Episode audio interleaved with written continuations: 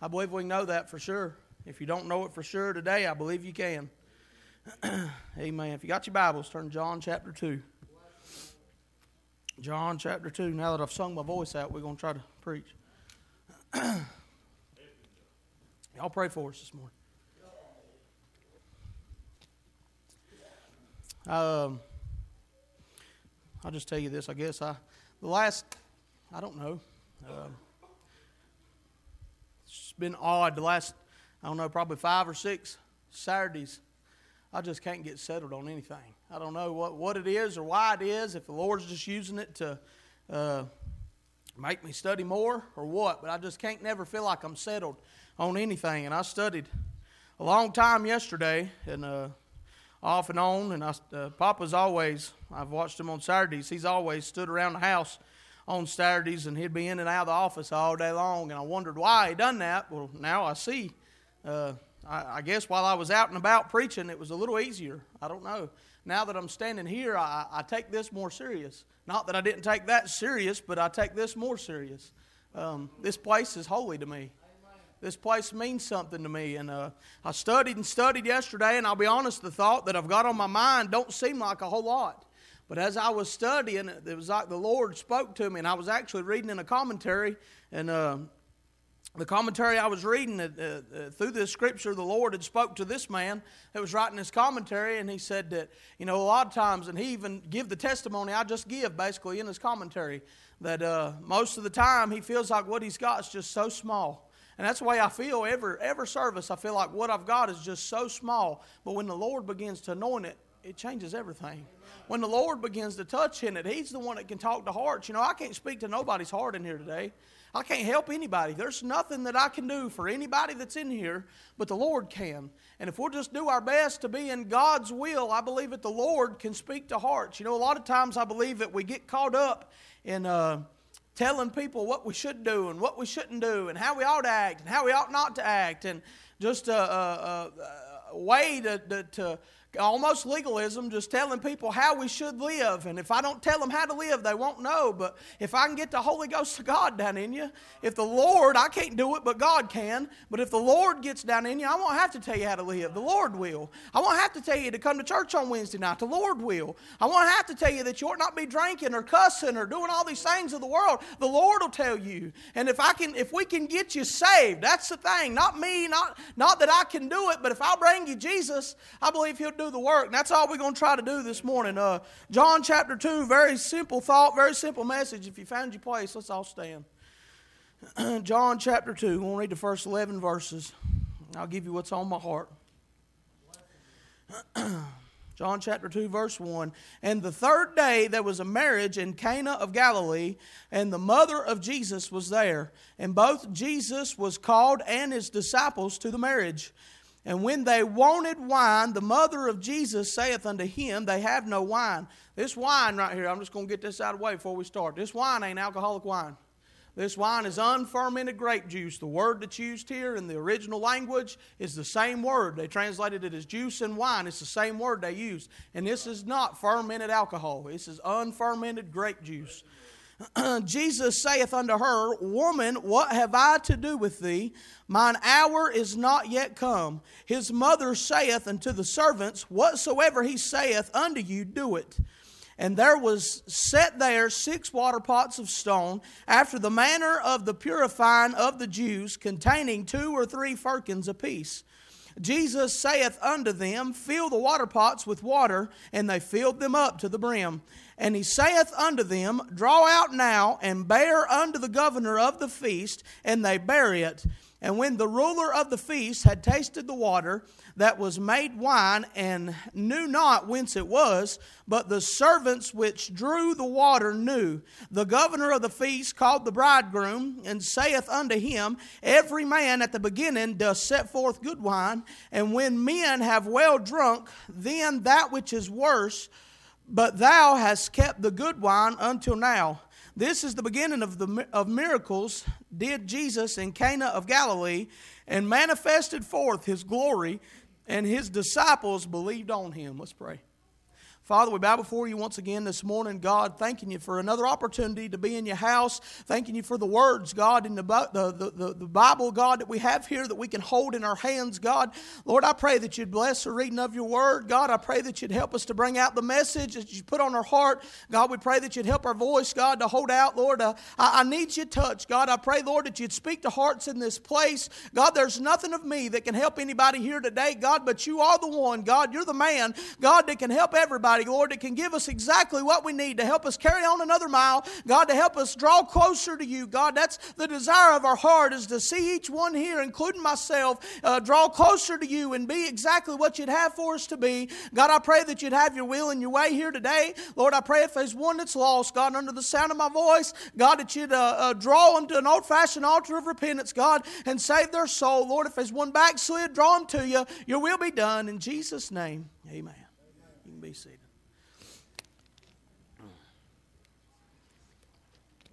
Amen. You know, as I, I I've read this story many times before, and I'm sure that each one of you have. But as I read this story, um, this is right after Jesus has been baptized by John and the Spirit of God descended on him like a dove. And this is right at the very beginning of his ministry. Actually, this is the, the first miracle, and it says it there in the scripture. This is the first miracle that Jesus performed while he was here on earth.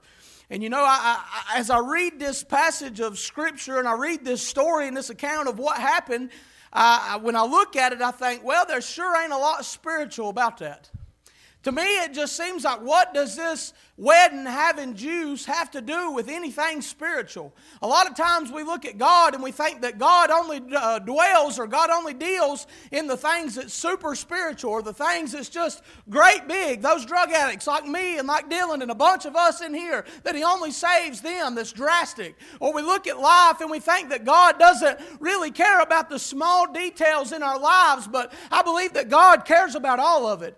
You know, we've all heard of the law of first mention that when a, a, word is first mentioned in the Bible, that it sets the tone for the way that word is used in the Word of God going through. And I believe that we can apply that same theory, that same law to this miracle. This is the very first miracle that God has performed. Jesus performed, God in the flesh has performed while he was here on earth. And I believe that we can look at this miracle and it sets the tone for all the miracles that Jesus is going to do going forward.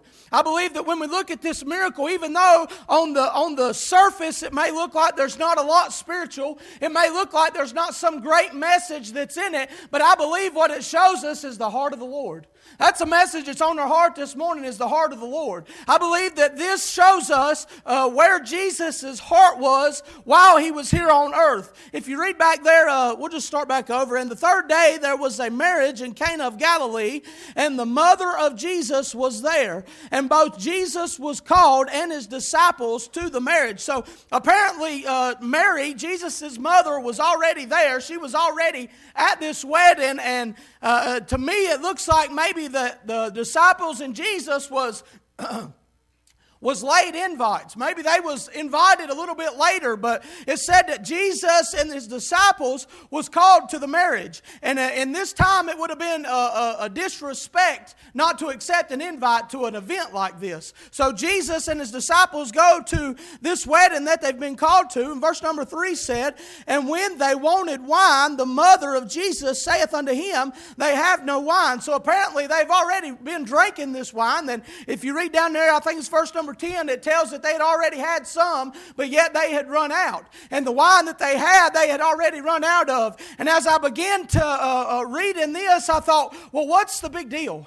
What's the big deal if they've run out of juice? You know, in our day, it's, it's not a big deal if you don't have something, but I believe that in this time it would have been a disrespect to the people if you didn't have the juice, the wine to supply to them in the wedding. This was uh, maybe not a, a, major thing that you was going to uh, go to jail for, that you was going to be shunned for, but it was an embarrassment. It was an embarrassment that they didn't have what they needed to supply the people that had came to their marriage, that had came to their event that they had organized. And the, uh, Mary says unto Jesus, uh, uh, read verse 3 again, and they went, and when they went, wanted wine, the mother of Jesus saith unto him, They have no wine. So, as far as we know, Jesus has never worked a miracle of this type before. I don't know if he did growing up, but he may have. But Mary knew who Jesus was. This woman, Mary, she knew who Jesus was. She, uh, when they came, when the angel of the Lord came to her and told her that she was going to be pregnant with the Son of God, from that moment,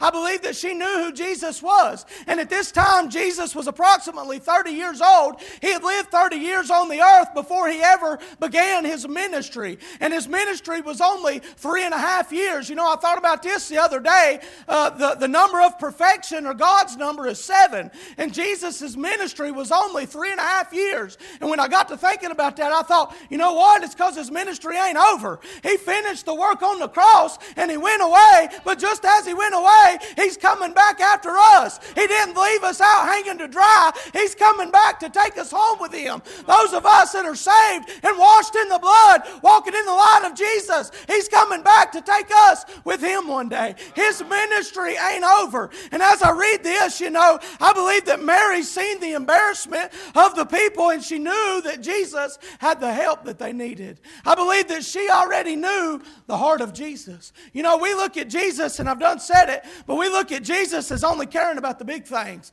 But Jesus cares about the little things as well. Jesus cares about the small things in our life just as much as he cares about the big things. I believe that Mary knew he would care, and I believe that Jesus desires, I wrote this down, Jesus desires to be part of every aspect of our lives. You know, I believe in our daily life, we know that the Bible says that we should pray without ceasing. I believe, you know, we can't be on our knees 24 7 praying to God every day. And I've used this illustration before, but I believe that God desires us to be in constant communication with Him. And to be in constant communication with the Lord, that means that we got to be connected. And in order for me to be connected with God, just as we preached there in 1 John a few weeks ago, we got to be walking in the light. We got to have sin out of our life, willful sin, that first degree sin, as Butch was calling it this morning. That willful sin is what separates us from God. God doesn't want us to be separated from Him. He wants us to be walking in His light, and He wants to be involved in every decision in our life. You know, I've heard testimonies time and time again about people who've went and bought a car, and the Lord didn't give them the go ahead to go ahead and buy it. And then when they bought the car, the car broke down, and it was just a lemon, and they never had any luck with it because it was out of the will of God. I believe that with all my heart that God wants to be involved in those very minute uh, decisions. These things that don't look big to us or things that we don't think matters, but God wants to be involved in it all. I believe that He can bless in every situation in our life, but in order to have the blessing of God, we got to consider Him and what His will is for that decision in our life. He wants to be involved in the small things. Verse number four, Jesus said unto her, Woman, what have I to do to thee? Uh, do with thee? Mine hour is not yet come. You know, when I read this in English and he calls her woman, it looks as though he's being disrespectful. But this woman, th- th- this word woman in the Greek language didn't mean uh, uh, any kind of disrespect like we take it. It was just saying madam or ma'am. So he was respecting his mom, even though that this was the God of glory and he was the uh, Son of God. He was God in the flesh. All the power was given unto him, and uh, he was uh, much holier than her. He was righteous. He was holy. He still showed his mom respect. You know, I believe that we should respect our elders. We should respect our parents. We should honor our mother and father. The Bible says that's the first commandment with promise is to honor our father and mother that our days might be lengthened on earth. And I, I you know, I believe that the Lord was showing his mother respect as an example to us that we should still respect our mother. But we see here that Mary, she knew the heart of Jesus. She had uh, been through,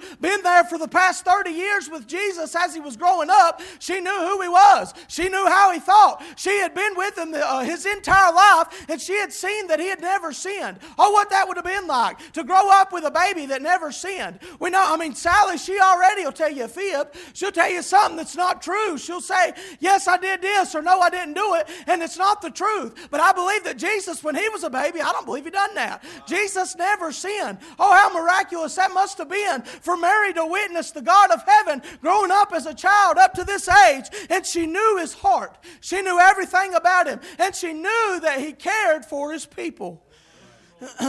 Uh, Proverbs 18:24 says, "A man that hath friends must show himself friendly, and there is a friend that sticketh closer than a brother." I believe that she knew that Jesus cared about everyone, and we've got that same Savior, that same Jesus with us. He walks with us on a daily basis, and he cares about every situation that happens in our life. That's the heart of Jesus. The heart of Jesus is that He cares. The heart of Jesus is that he, it matters to Him what you go through. As I was studying this out, I thought about uh, Lazarus when Lazarus had died, and Mary and Martha was talking to Jesus, and the Bible says that Jesus wept. Jesus didn't weep because He couldn't raise him from the dead, or that He didn't know that He was getting ready to raise him from the dead. He wept because of uh, their sadness, because of their heartache, and He wept because of the Jews that had rejected rejected him and still hadn't believed. It broke his heart because he cared. That's the heart of Jesus. The heart of Jesus is that he cares. He cares in every situation in our life. Verse number four again Jesus saith unto her, Woman, what have I to do with thee? Mine hour is not yet come. Jesus, everywhere through the New Testament, everywhere that you read about Jesus, all everything that Jesus done was to satisfy the will of the Father. It wasn't of his will. He says, Not my will, but thine be done. Every miracle that he performed, he, he, he, waits on the Lord to tell him which direction to go. And everything he does, he does it through the Holy Ghost. I believe that Jesus still had all the power of heaven, but he chose not to, to, to use it, and he allowed the Holy Ghost to work through him. He lived the same life that me and you live, and he cared the way that we should care. He cared about this marriage, as small as this may seem, and it does to me. It seems so small to me that they didn't have any juice, to, uh, any more juice. They had run out of juice in order to give the people. But Jesus did care about that. And Mary cared about that because she knew him. And if we knew him, we would care about these small things. We would care when our brother and our sister was hurting. We would care when our brother and sister had a lost family member that was dying and going to hell and they've continually asked for prayer for them. We would care about those things. It would burden us, as, as Larry taught this morning, it would burden us with those burdens that they have have a burden, so it should burden me. It should burden me that Larry's daddy is laying on his deathbed more than likely. He ain't going to make it very long. That should be a burden in my heart. If I know Jesus and Jesus has that same burden, that same burden should be in me. That's the heart of Jesus, is that he cares. But we know that Jesus here, what he's saying to Mary is that my time has not yet come. I don't believe that the Father had given the instruction to do this. Mary wanted him to do it. Mary knew that he cared. Mary seen what, uh, what the need was at the wedding, and she knew it was small. And I believe that this was intentional, that this was the first miracle that Jesus had done. This was intentional in order to uh, set the tone for the miracles in the life of Jesus and the, all the miracles going forward. It was intentional that this be the first one. But in this moment, the Lord had not told Jesus, the Father had not told Jesus to go ahead and do this miracle. Can I say this? That not everything that looks good is from the Father. You know, sometimes we'll look at a ministry or we'll, we'll look at a ministry to invest our money in, or we'll look at a ministry to go and to work at, and we'll say, well, that's got to be the Lord's will because that's good. You know, not everything that looks good or looks like it's prospering or doing something for the Lord is the Lord's will. I believe we need to pray about them things. I do. I believe that with all my heart, I believe that the Lord uh, uh led me to go to the Hope Center Ministries and preach to them boys because He showed me. He showed me that them was was my people and then I could have an influence on them. But there's some places that the Lord's not told me to go. And if I go and I do something against the will of the Lord, I'm going to cause damage. I need to be just like Jesus was here and to give heed to what the Father says. He was waiting on instruction from heaven on which direction to go. I believe that's what we need to do as children of God. I'll, um, I'll tell you this. This is just an example that the Lord give me, and I don't, I don't mean any of this as, as bragging or anything of that nature nature, so please don't take it that way. But I've been preaching now for nearly a year and a half. And the first year that I was preaching, we was out preaching in other places, and uh, all those people, it, it, Justin can be a witness to it, all those people really love you. All those people, when you go into a church that don't have a pastor and they ain't heard nobody preach in a while and they ain't, ain't felt the Spirit of God, they'll really love you and they'll appreciate you. Well, while I was out, there was two different churches that had asked me to be their pastor. They'd asked me to uh, uh, take their church and to pray about being their pastor. And neither one of these churches, I, I was preaching at both of them. I'd seen souls saved. I'd seen the uh, Christians rededicated. I'd seen changes in people. I'd seen changes in the church. And people was coming back to God and the Lord was really moving in it. And I began to ask God, I say, God, is this where you want me to be? I don't know where you want me, but I want to be in your will. And I asked God, and He finally gave me an answer to one of them. He said, This ain't it. This ain't the place. So I was praying to Him about the other place, and I never could get an answer. You know, I really could have messed up because it would have been easy to take one of these churches that was not the place that God had for me and to step into this position and it not be in the will of God and do more damage than I've done good. You know, I've seen pastors all across America that they're they're not looking for the will of God, they're looking to advance. They're looking for a bigger paycheck. They're looking to leave this church and go to another church so that they can have a higher name or so that they can make more money. But that's not the will of God. Unless the Lord tells you to go in a certain direction, you better stay right where you're at. You know, if I took one of them other churches, I, I, would have been out of the will of God. And I believe that the Lord knew the situation that Mount Vernon would be in right now, and that Papa would have to take a break a while, and that I would need to be here to fill in. I believe that the Lord knew that, even though I didn't understand, even though I felt like it was hard on me and my family uh, traveling around to all these places, and it was hard on Tiffany and Sally, harder than it was on me because they needed somewhere to be steadfast. They needed a routine. Sally was up to the age where she needed to start going to Sunday school. And in my mind, I thought, boy, it sure would be nice just to be able to know where I'm going every Sunday, just to be able to have my daughter in a Sunday school class, just to know, you know, and churches take care of their pastor, that little bit of extra money. In my mind, I thought, boy, that sure would be nice to have, but I don't want to do it if it's not in the will of God. And I thank God I didn't. I thank God I didn't. I thank God that He gave me direction. If we really want direction from God, He'll give it to us. He'll give it to us. Amen.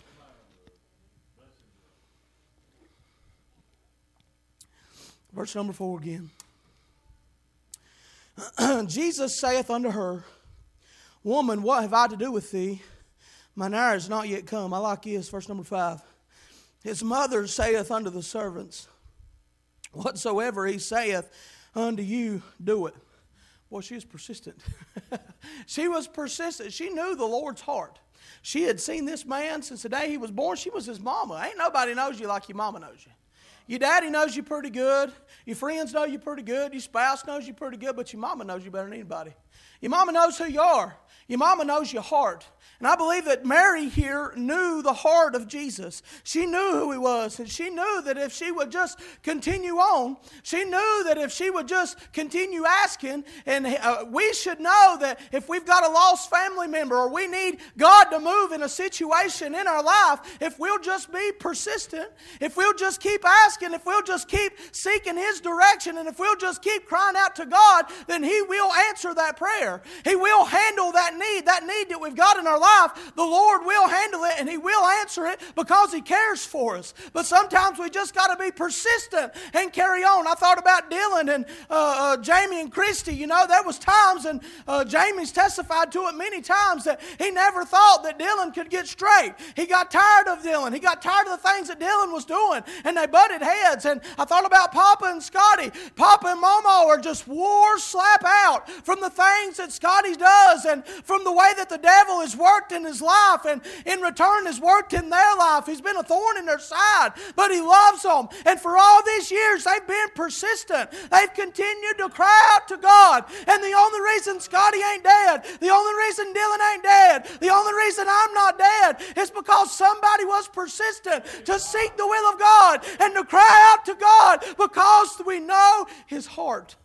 We know that He cares for us. That's the reason I'm here today, is because I know He loves me. There's a crowd that says you ought not preach about the love of God. But if it wasn't for the love of God, I wouldn't have anything. If it wasn't for the love of God, I wouldn't be standing here today. The love of God is all I've got. What drew me back to his house was his love was his love. We got to be persistent. Don't give up. I know it looks hopeless, but Mama and Papa have been an example. Lord, I pray I ain't got to be that example. I don't want Sally to go down that road. Whew, that breaks my heart just to think that Sally could go down that road and that happened just so that I could be an example. But I believe that the Lord knew that Bill and Janet would carry on and they would be the example of that steadfastness. They'd be the example of that praying, uh, uh, unconditionally praying, that unconditional love that they've had had for their son that all of Logap has seen. Not just, uh, not just Mount Vernon, but all of Logap has seen it. And the Lord knew that they could handle it.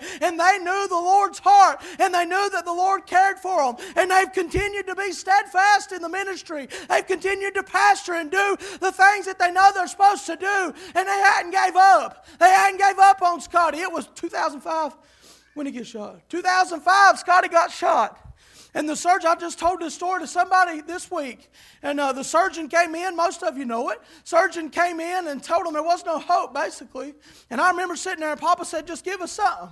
Just give us something. And the surgeon said, I give you 5% chance that he makes it till the sun comes up. Not that he lives, but that he makes it till the sun comes up. And here we are, however many years later, 18 years later, and he's still alive today. That's because the Lord cares for his people. That's because the Lord, the heart of the Lord is that he cares and he wants to answer our prayers and supply our need. If Mama and Papa had quit along the way, he may not be here today. If they'd quit praying for him, he may not be here. Listen, I just want to encourage you this morning that the Lord loves you and the Lord cares for you, and his heart is to answer your prayers. Keep praying, keep pressing on. You may not can see the outcome, but there's something out there in the future that you're going to be thankful that you didn't quit along the way. Just keep pressing on for the glory of God.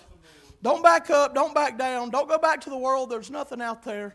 There's death and misery and hopelessness. Darkness is all that's out there. Don't go back, just keep pressing on.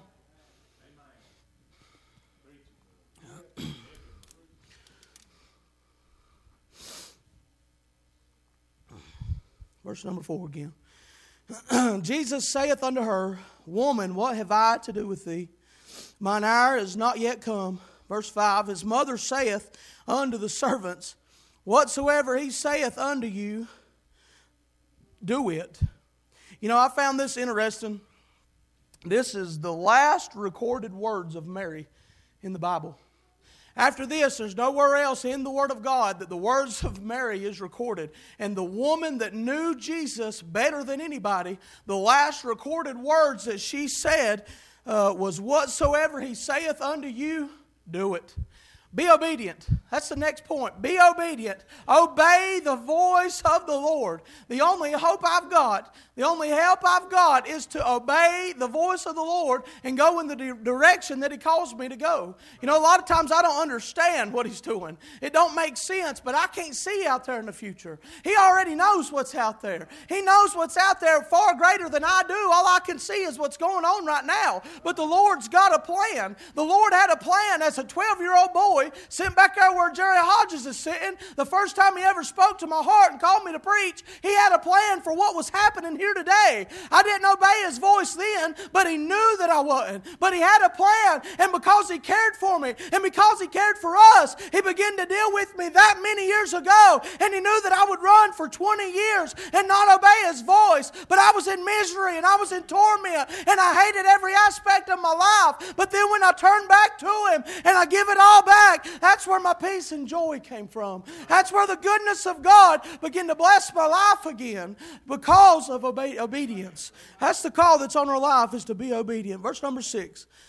And there were set there six water pots of stone after the manner of the purifying of the Jews, containing two or three firkins apiece. Jesus saith unto them, Fill the water pots with water and they filled them up to the brim. So here it is. Mary's persistence has already paid off. Jesus, at first, just a couple verses earlier, there in verse number four, said, Woman, what have I to do with thee? Mine hour is not yet come. He said it wasn't his time yet. And then just down to verse number seven, that's just three verses later. Now the Mary's told the servants to do whatever he says. She's been persistent. She's had faith that the Lord was going to answer her prayer. And uh, now in verse number seven, now he's telling them to fill their water pots. You know, I believe. Um, this, this, what they're doing here by filling the water pots is they're doing all that these men are able to do.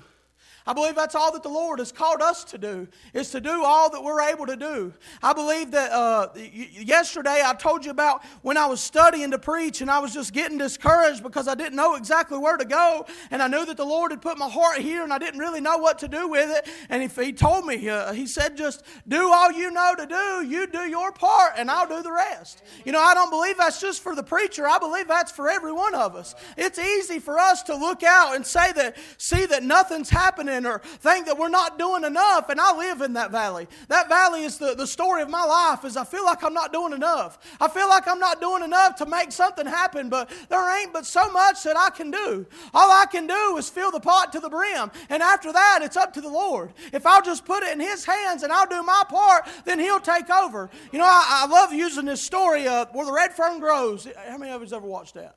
We're at for that's one of my favorite movies. If you don't know nothing about the movie, it's a young boy and he's training his coon dogs from puppies. And uh, the first time that he finally gets to take his puppies hunting, he didn't have no money. He, he wasn't able to just buy a good dog. He had to make them himself. Well, he made two coon dogs, and the first night that he went hunting, this was back in the old days, and they just had lamps, and they uh, they, they, they didn't have tracking systems and all this stuff like we got now. But the first time he went hunting, he stayed out all night long, and his dogs, these puppies that he'd raised up from a baby baby. He'd put in everything he had into them. He'd done his part. He'd done everything that he could do in order to make these dogs coon dogs. Well, they end up treeing a coon. It's a male and a female, and they end up treeing this coon. And when they get this coon treed, it's a great old big tree. And this little boy's got a little bitty hatchet. He didn't have a gun. He didn't have a scope where he could just shoot it out to them. But he had this little bitty hatchet, and he begins to chop on this tree. I mean, it's a great old big tree. And begin. And this is a true story. He begins to chop on this tree with this little bitty hatchet. Well, then the scene goes to the next morning, here he is, that tree's still standing, he's laid up against his tree asleep, and his mom and dad come out on the wagon and they see him. And they, they say, Son, come on home, come on home. And he tells them, he says, I can't. I can't. My dog's done their part, and I got to do mine. I got to do my part. You know, that's all that the Lord expects from us is for us to do our part. Give it all that we've got. That young man stayed out there all night long chopping on a great old big tree with a little bitty hatchet. Well, his mama gives him a couple eggs, and then they take off and go back to the house. Well, uh, when he when he begins to chop again, he's tired. He's wore out. He's been out there all night, and he stops and he prays. And he prays. And this may seem foolish, but I love this example. It means something to me. He he prays to God and he says, Lord, my dogs have done their part and I've tried to do my part. Lord, would you help me to make this happen? And right after he prays, he might have made a couple more chops, and a great old big gust of wind comes by, and that tree falls down. Because the young man had done his part, and the Lord seen that he was faithful and done all that he could do, then the Lord blessed and done his part. You know, in our life, that's all that the Lord wants us to do. He wants us to give him everything we've got. And if we'll fill the pots up to the brim, I believe that the Lord will come by and he'll bless them. You know, Larry, don't get discouraged. Pray praying for Andy. You just do all you can do, and I believe the Lord will come by and that breeze will blow through, and I believe you'll get saved. Hey, if he don't, you still do all you can do. Well, y'all's lost, y'all's children, do all you can do. Be there every time you can. Be in the house of God every time the doors is open. Knock on somebody's door, whichever direction the Lord tells you to go. Go and obey and do all you can do. Don't get discouraged because you don't see it happening. You just do your part. You just do your part. I find this interesting. There was six water pots, and the number six is the number of man. and man always falls short. The number six is the number of man, and man always falls short. But the number seven is the number of God the number of completion, and God never fails. and these men filled these water pots all the way up to the brim. And then when God stepped in, He completed the work. I can't complete the work in your life. I can't teach you or preach to you and make you live right, but the Lord can. And if I'll do all I can do, the Lord will step in and He'll do His part. Verse 7 again Jesus saith unto them, Fill the water pots with water, and they filled them up to the brim. So these servants, I don't know if these servants, they probably didn't have any idea who he was. These were just Jews, and they didn't know who Jesus was, but Mary did.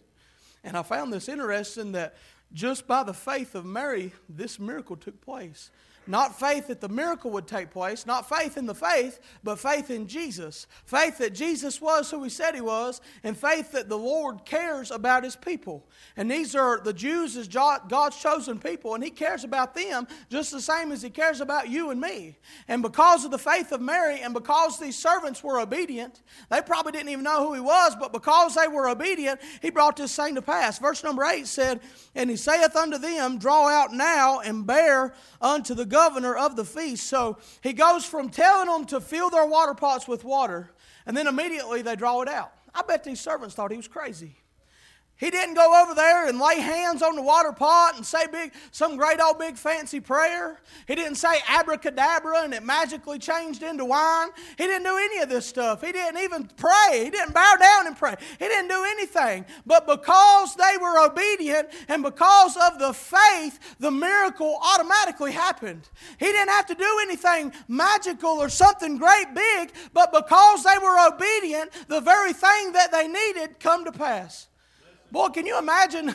You filled up these water pots. You're this servant. You fill them up. You fill them up to the brim. You've done everything that you know to do. And as soon as you get it filled to the brim, the Lord says, All right, now dip you some out. And you think, well, where's he going with this? And when you dip it out, it's wine. When you dip it out, this thing that you just done come out something totally different. You know, there's things in my life, there's times that I've studied to preach or times that I've went to talk to a lost man or woman, and I think, boy, I just ain't got nothing to give them. And I didn't. And when I took and I gave them all that I had, the Lord turned it into something sweet. The Lord turned it into a miracle that come from Him just because of obedience. Obedience will bring upon a miracle. It'll bring a miracle in our life. The very thing we need, if we'll be obedient, Jesus will bring it to pass. I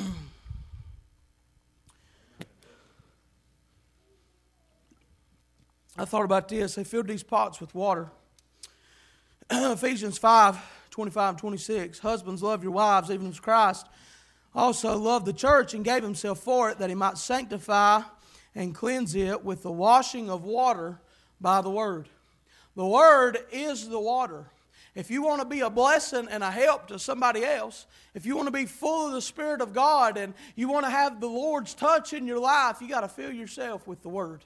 You got to fill yourself with the Word. He said, Study to show thyself approved. And in order to be full of the Holy Ghost, you got to read the Word. You got to pray to God. You got to seek God. I've told y'all before, I listened to Jeremy Simpson's podcast. And he says this before he ends every podcast. He says, uh, Make up your mind. If you're listening to this in the evening, make up your mind. You're going to wake up in the morning, you're going to read and pray, get filled with the Holy Ghost. Go out and be a light and a witness, be salt in the earth be a light and a witness. In order to be full of the Holy Ghost, we got to take in the Word. In order to be full of the Spirit of God, we got to take in the Word. And we got to determine in our mind that that's what we're going to do. That that's what we're going to do. We've got the choice to be obedient or not. I believe that the Lord expects us on a daily basis to get full of the Word. I believe that the Lord expects us on a daily basis to walk in the light. I believe the Lord expects us to be the salt of the earth every day of our life. And if we want to see miracles happen and our prayers answered, we got to be obedient to God. Verse number 9 When the ruler of the feast had tasted the water that was made wine, and knew not whence it was, but the servants which drew the water knew, the governor of the feast called the bridegroom. So the ruler here of the feast, he didn't know how this had just took place. He didn't know how this wine just became wine. He had no idea because what happened was behind the scenes. what the Lord had told them to do, and their obedience wasn't out in the open for everybody to see. It was behind the scenes. And that's the way our obedience needs to be. Our obedience needs to be behind the scenes. If we're obedient behind the scenes, He'll bless openly. You know, when I was studying, I, and y'all have heard this comparison over and over, and I'm going to keep telling you because it's the one God gave me. But I began to think about the first youth revival that we had. And I remember that there was a group text of us, uh, several men that was in this group. And for, I don't know, two or three months before, we fasted every week. We'd fast a day here, a day there. I think at the end we ended up fasting for three days straight right before the youth revival. And we done that in secret. We didn't do that out in the open, but we done that because we knew that the Lord loved us, and I really felt like the Lord had put it on my heart to do that. And I wanted to be obedient to God because I wanted to see a move of God like we hadn't seen in a while.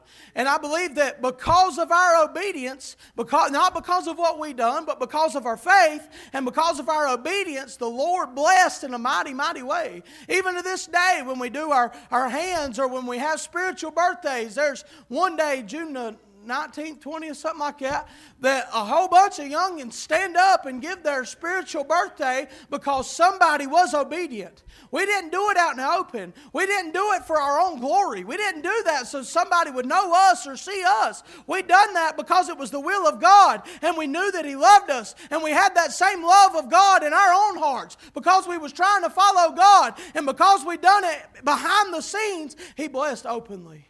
He blessed openly. And I believe that's what's happened right here.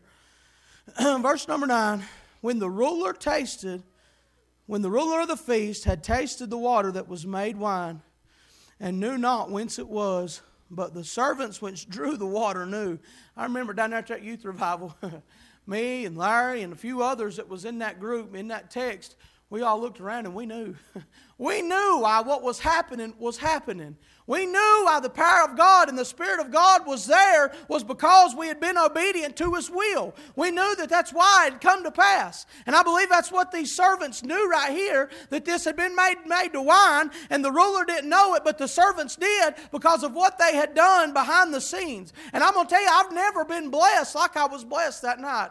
Even since then, the Lord blessed majorly. And I'm telling I shouted the place down. I never shouted like that since. But the Lord blessed over and abundantly because I knew it was what we had done in secret. I didn't try to toot my own horn or boast or brag about who we were or what we had done. And when the Lord blessed openly, it blessed me probably more than anybody else. If we want that blessing, if we want that shout, that glory in our life, we got to be obedient in secret. We got to be obedient behind closed doors when nobody else knows. We got to be obedient. I shouldn't come to church and tell you that I've been fasting all week so that we'd have a good service. I just need to do it and keep it to myself. And then when the Lord uh, manifests His Spirit right here amongst us, I'll get a blessing all on my own, and nobody else will know why. Amen. Verse number 10. and saith unto him, Every man at the beginning does set forth good wine. And when men have well drunk, then that which is worse. But thou hast kept the good wine until now. So the, the ruler of the, the feast, he's saying, hey, most time, most time I put the good stuff out first. The real good wine, the good juice, the stuff that's the best, they put it out first. But here it is, we've drank all this other, and now you've put the best out in front of me. Can I say that God always gives the best? God don't give halfway, He gives the best. Everything He blesses in is the best, and it's the real thing. And it's something that'll sustain you and keep you. But can I say this also that the best is yet to come? You know, we've had three and a half, three and a half years, Jesus' ministry was here.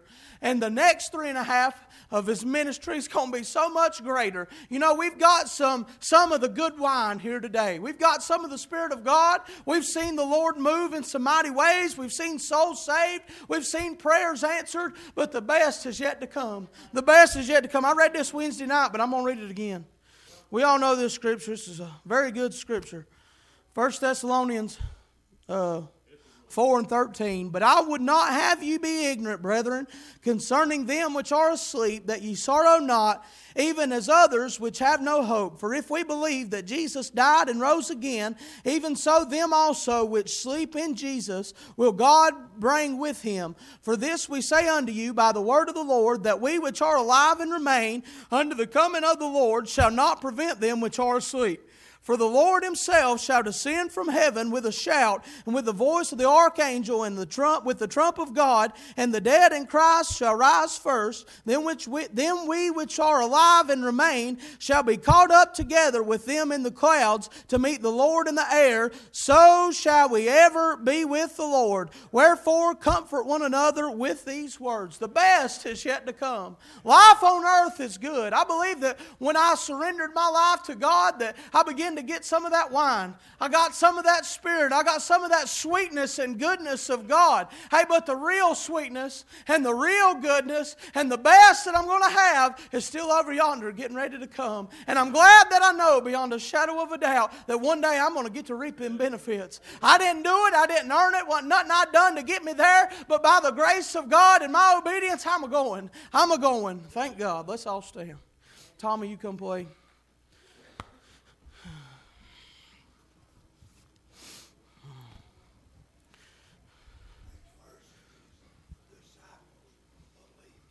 Oh, yeah. I was going to read that. Let me read that.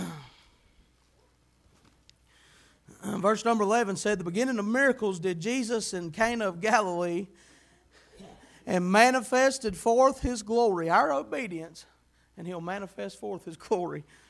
And his disciples believed on him. And I had a thought on that. You know, I believe that his disciples, when he called them, they already believed.